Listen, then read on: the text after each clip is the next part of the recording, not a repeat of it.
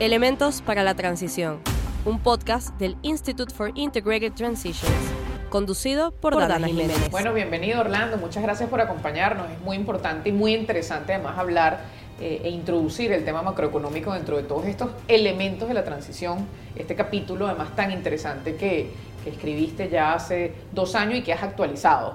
Eh, lo primero que, que, me gustaría, Orlando, preguntarte es cuál es ese enfoque macroeconómico desde el punto de vista de transición.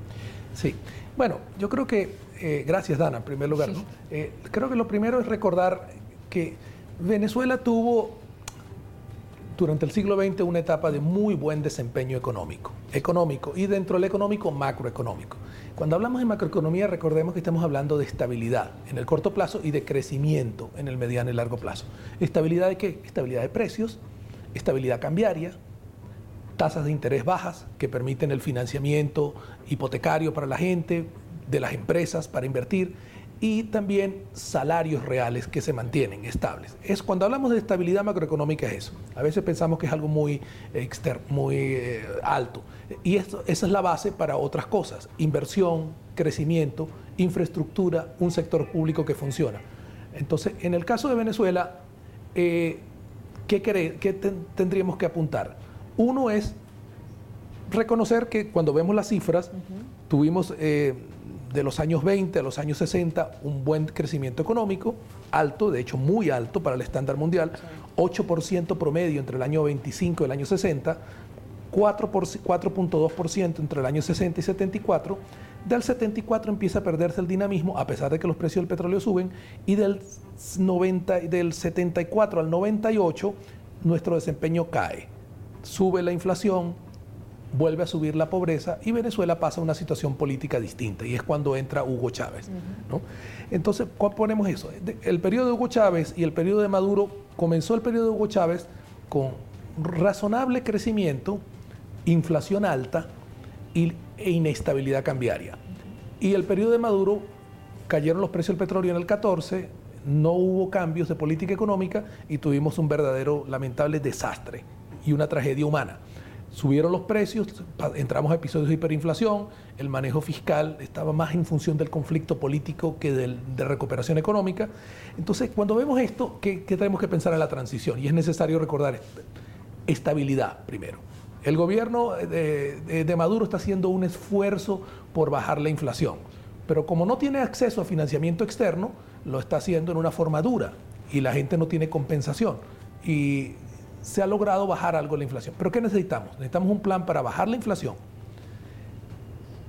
estabilizar el mercado cambiario, pero con acceso a financiamiento para financiar al sector público, que se reorganice, que vuelva a tener sueldos y salarios para tener funcionarios capaces, que vuelva a profesionalizar la actividad en los distintos del sector público, pueda mejorar la infraestructura del país, pueda recaudar impuestos y pueda ordenar un presupuesto y hacer en base presupuesto, que lo hemos perdido, porque últimamente no tenemos ni estadísticas económicas publicadas por el Banco Central, ni se presentan presupuestos. Y es parte del conflicto, de tapar una parte de información y, otra. Entonces, eh, volver a, esa normalización requiere un esfuerzo administrativo, un apoyo internacional, sin duda, eh, para el sector público y requiere que el sector privado vuelva a tomar confianza para invertir. Entonces, cuando hablamos de una trayectoria económica o macroeconómica, estamos hablando de recuperar todo eso, o sea que es bastante. Para lograr eso se requiere estabilidad política y algo también de estabilidad social. A la gente hay que compensarla, tenemos, necesitamos recursos para apoyarlos y reincorporarse a una economía más formal. En este momento no tenemos cifras oficiales, pero más del 70% de la actividad de los venezolanos debe estar en el sector informal y no cotizan ni a ni, pagan impuestos ni cotizan a seguridad social de ningún tipo. Y la seguridad social perdió el sentido porque al subir la inflación y diluirse el bolívar, las pensiones se volvieron nada y tuvimos una cantidad de gente empobrecida. Entonces, en parte las víctimas son la población. Entonces, volver a obtener estabilidad económica es una prioridad de cualquier gobierno y de cualquier planteamiento político. Y eso requiere, en el caso de Venezuela, mirar también al sector de los hidrocarburos, que ya hablaremos. Orlando, te quiero atajar allí esto que dijiste de financiamiento público, de financiamiento en general. mucho se ha hablado de que una de las cosas que necesita Venezuela para esta recuperación macroeconómica es insertarse nuevamente en el multilateralismo. ¿Qué opinas tú de eso? ¿Qué significa que Venezuela se vuelva a insertar allí? Bueno, volver a insertarse en la economía global. Por un lado, sabemos que la democracia venezolana está siendo cuestionada en su funcionamiento y por otro lado, la economía venezolana sufre las consecuencias de, todo este deterioro desde principios del siglo XXI y por otra parte las sanciones. Entonces el multilateralismo desde el punto de vista político tiene, una, tiene un sentido, que es, bueno, que no es el predominio de Estados Unidos y otros. En el sentido económico es participar en la economía global. Y Venezuela ahí, mientras que se recupera la economía no petrolera, hablemos de, lo que hemos exportado en, volúmenes eh, grandes, eh, que es petróleo, eh, pues los principales clientes del principal producto de exportación de Venezuela, incluso ahora, que es el crudo Merey, son los Estados Unidos, la costa del Golfo que tiene refinerías adaptadas, India, donde hay empresas que tienen refinerías de conversión profunda que procesan el crudo venezolano, y China.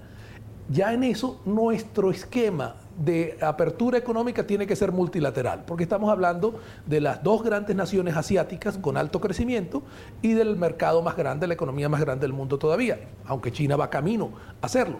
Entonces, Venezuela tiene que apuntar justamente a eso en cuanto al crudo, en cuanto al desarrollo, recuperación de su industria, de su agricultura y de otras actividades mineras, igualmente va a ser diversificado. Entonces, desde el punto de vista económico no hay problema. Desde el punto de vista político, bueno, ya nos corresponderá a, los gobiernos de turno enfatizarlo. ¿no? Eh, la trayectoria del chavismo ha sido un énfasis en, en, en, parte el, conflicto con los Estados Unidos, debemos decirlo, y por otra parte con otras alianzas. Pero si vemos desde el punto de vista del interés económico de Venezuela, petróleo, minería, industria, agricultura, nos conviene las relaciones con todos. Por más de que se habla de, algunos conflictos geopolíticos, todo el planeta tiene relaciones comerciales con China y Venezuela también las, las tendrá. De hecho, hay que sanear la relación financiera con China porque hay una deuda que no se ha podido pagar, que quedó, que quedó del gobierno de Hugo Chávez y que el gobierno de Maduro ha manejado y no ha podido pagar. Entonces, y los, India es un cliente importante que quiere comprar nuestro crudo, de manera que yo, yo no tendría ningún problema con tener una concepción multilateral. Mm. De hecho, Venezuela antes del chavismo siempre fue un participante en Naciones Unidas y los foros multilaterales. Pero bueno, en nuestro conflicto algunos términos tienen un significado y pasan a otro. Bueno, y como tú siempre dices, un poco para concluir allí, también insertarse dentro del multilateralismo en el FMI, digamos, Ah, o en el Banco Mundial implica también una, transparencia en la data, digamos, una apertura, una reinstitucionalización tal vez del Banco Central de Venezuela.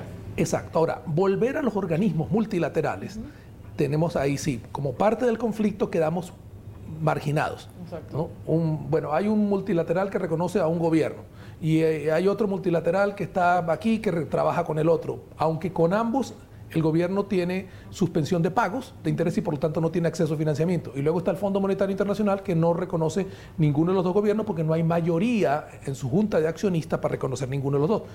Y en realidad, tanto para la estabilidad económica como para la recuperación de la infraestructura, Venezuela necesita volver a los multilaterales.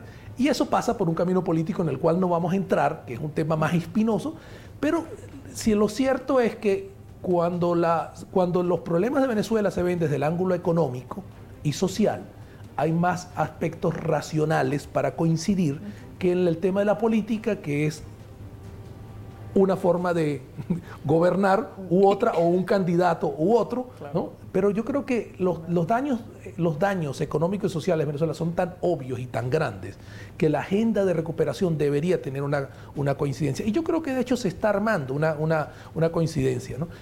La capacidad de ejecución sí va a depender de cómo hagamos una transición. Una transición entendiendo saliendo de esta situación conflictiva a una situación en la cual podamos entendernos y hacer una agenda de, recuperación.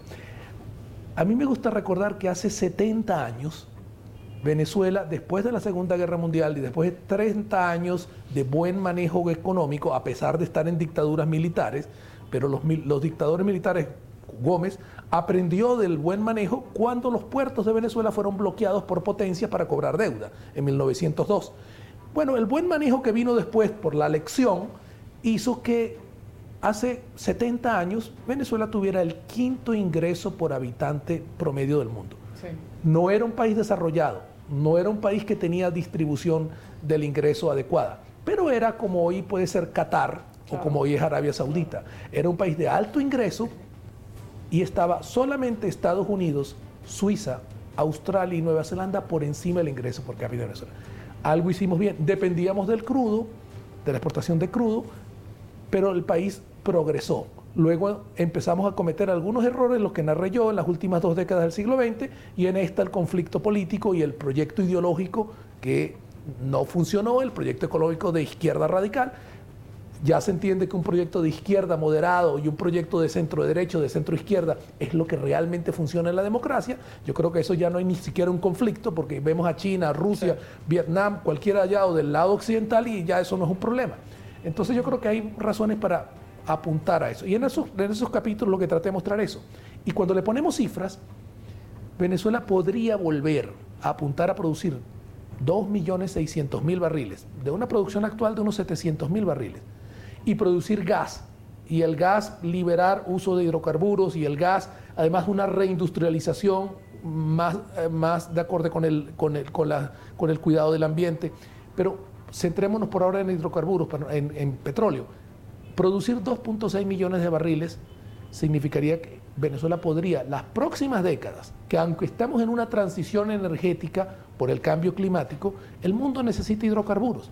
De hecho, los incentivos para, el cambio, para evitar el, cambio climático, la subida de temperatura global, fueron tan fuertes para tratar de modificar que se desestimuló la producción de hidrocarburos. Y ahora el mundo necesita petróleo y gas porque se desestimuló demasiado y las fuentes alternas no son suficientes.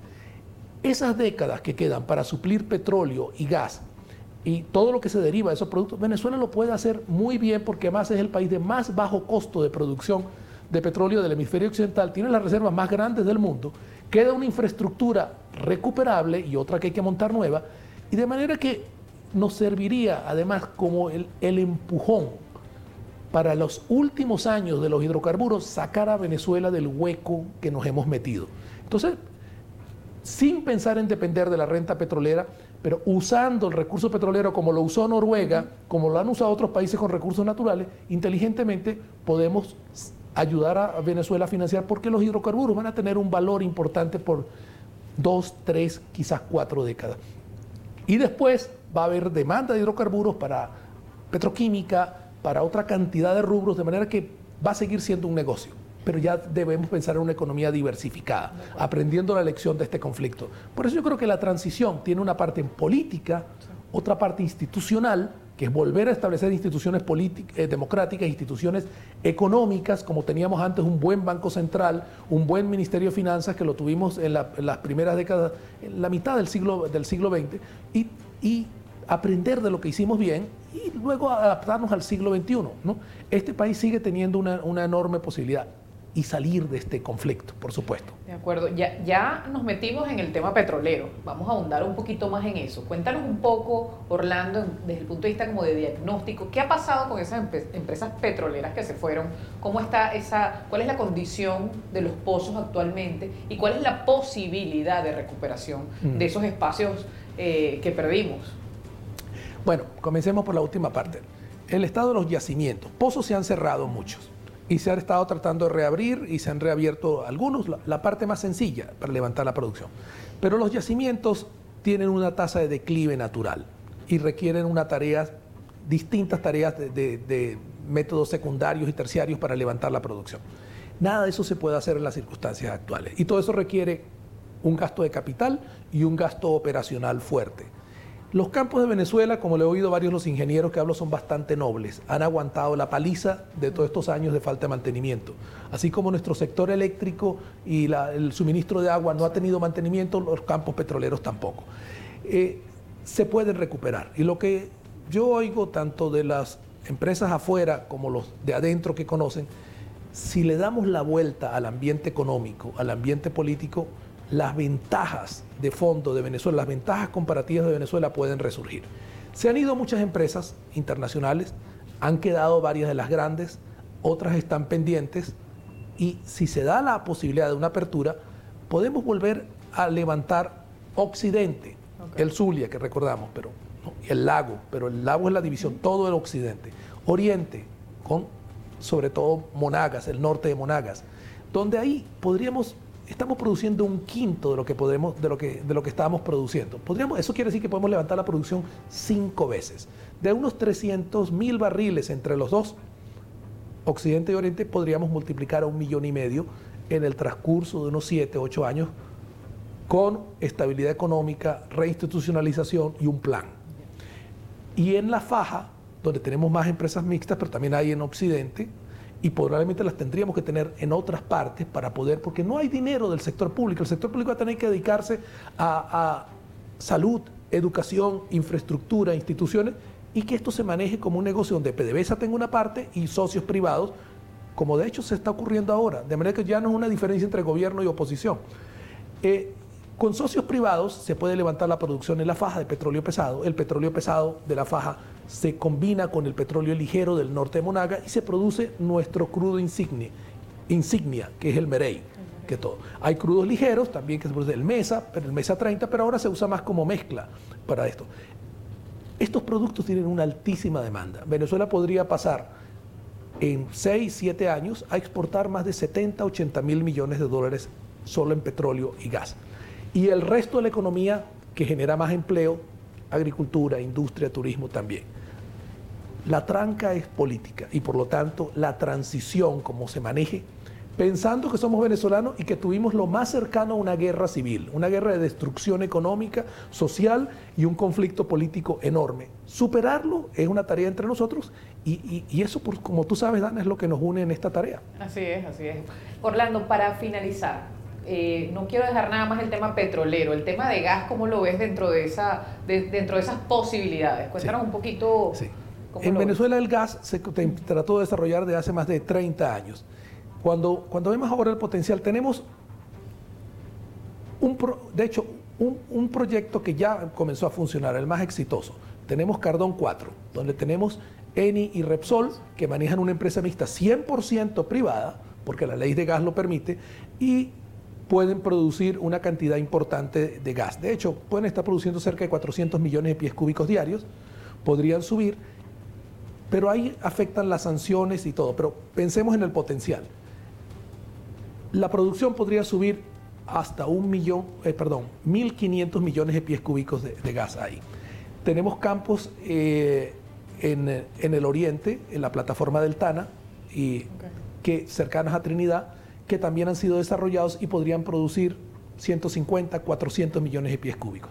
El gas en Venezuela también tenemos en el norte de Monagas, donde se podría, eh, con equipos de compresión, levantar gas, reinyectar gas para levantar la producción de petróleo, pero también usar gas para el sistema nacional, suplirlo con el gas dentro, digamos, el que se produce en tierra firme, y usar el gas costa afuera, como el de el Cardón 4 en Irrepsol, el de los campos que están cerca de Trinidad, que tienen interés de empresas europeas, para ser exportado a Europa, que tiene una fuerte necesidad de gas. y el gas dentro de Venezuela, de, tierra firme, usarlo para la reinyección y para la reindustrialización y el gas doméstico. Entonces, el gas nos liberaría hidrocarburos para exportar. Nos podríamos conectar a Trinidad, que ya se eso se ha tratado de avanzar. Trinidad tiene plantas de licuefacción con capacidad ociosa y podríamos exportar gas a Europa. No a Estados Unidos, pues Estados Unidos ya produce excedentes de gas. Entonces, lo que una vez fue una, una oportunidad que parecía que se había perdido y Trinidad aprovechó, ahora la podemos tomar y hacer un buen negocio con Trinidad y con los europeos y con los hidrocarburos apuntar al mercado norteamericano y a Asia.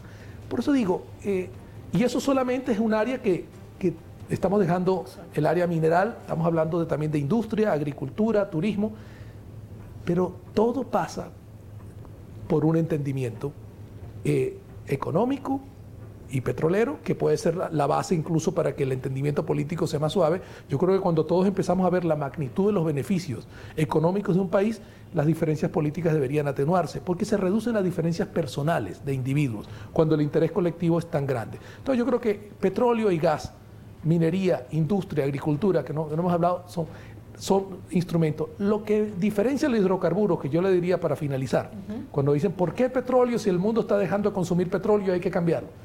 Porque tenemos una industria petrolera, aunque está deteriorada de escala mundial, es lo más rápido de arreglar y va a generar un flujo de caja que nos va a permitir recuperar los daños del país y empujar los otros sectores. Eso mismo que se planteó en los años 30 Arturo Uslar Pietri y Alberto Adriani, y que era un país agrícola y pequeño. Ahora tenemos que replantearnos para reconstruir el desastre en que estamos y que podemos salir. No, de acuerdo, Orlando. Creo que más bien, eh, incluso en, en este último minuto, diste como unas conclusiones que creo que van y con esto te pido un mensaje final, creo que van en la dirección de que hay una posibilidad de recuperación macroeconómica o recuperación del país. ¿En cuánto tiempo? Dime, dinos como, ¿en cuánto tiempo lo ves? Si, se, hacen las cosas que se deberían si apuntamos en el plano económico y petrolero, bueno, podemos apuntar a una década de recuperación. Y una década de recuperación las tasas de recuperación pueden ser más altas de lo que alguno espera, porque así como algunos años, de estos últimos años, caímos 20, más de 20% y caímos 30%, los años de despegue, a una economía que ha sido reducida, se le inyecta dinero de préstamos para organizar el sector público, de dinero petrolero, las tasas de crecimiento pueden ser de dos dígitos, 15, 20%. Podríamos en una década recuperar tres cuartas partes de lo que Venezuela era en tamaño antes, pero con mejor, con mejor calidad, con un enfoque de largo plazo, con la transición energética y superando un conflicto histórico que ha puesto un antes y un después. Entonces, yo, yo sí creo que en una década podemos tener un país mucho mejor y luego en una siguiente década apuntar a superar y aprovechar la oportunidad de todavía de un recurso natural que aunque el mundo quiere cambiarlo, no lo puede cambiar todavía. Y Venezuela lo tiene para usarlo racionalmente. Y las fuentes de energía alternas también tenemos para las, distintas. Así que eh, yo, yo sería optimista cautelosamente si pudiéramos superar nuestro conflicto político, que es en lo que estamos. Muchísimas gracias, Orlando. Yo creo que esto es muy importante que siempre esté en la discusión nacional. Lo hemos hablado muchísimas veces y tu contribución es totalmente eh, importante, es valiosísima, así que muchísimas gracias. Muchas gracias, Ana. Por todos estos espacios y por toda tu colaboración y tu análisis y tu enfoque en Venezuela. Y en esto le agradecemos al IFIT que haya abierto en Venezuela un espacio para trabajar en los todo, en todos los aristas del conflicto, tanto nacional como internacional. Muchísimas gracias.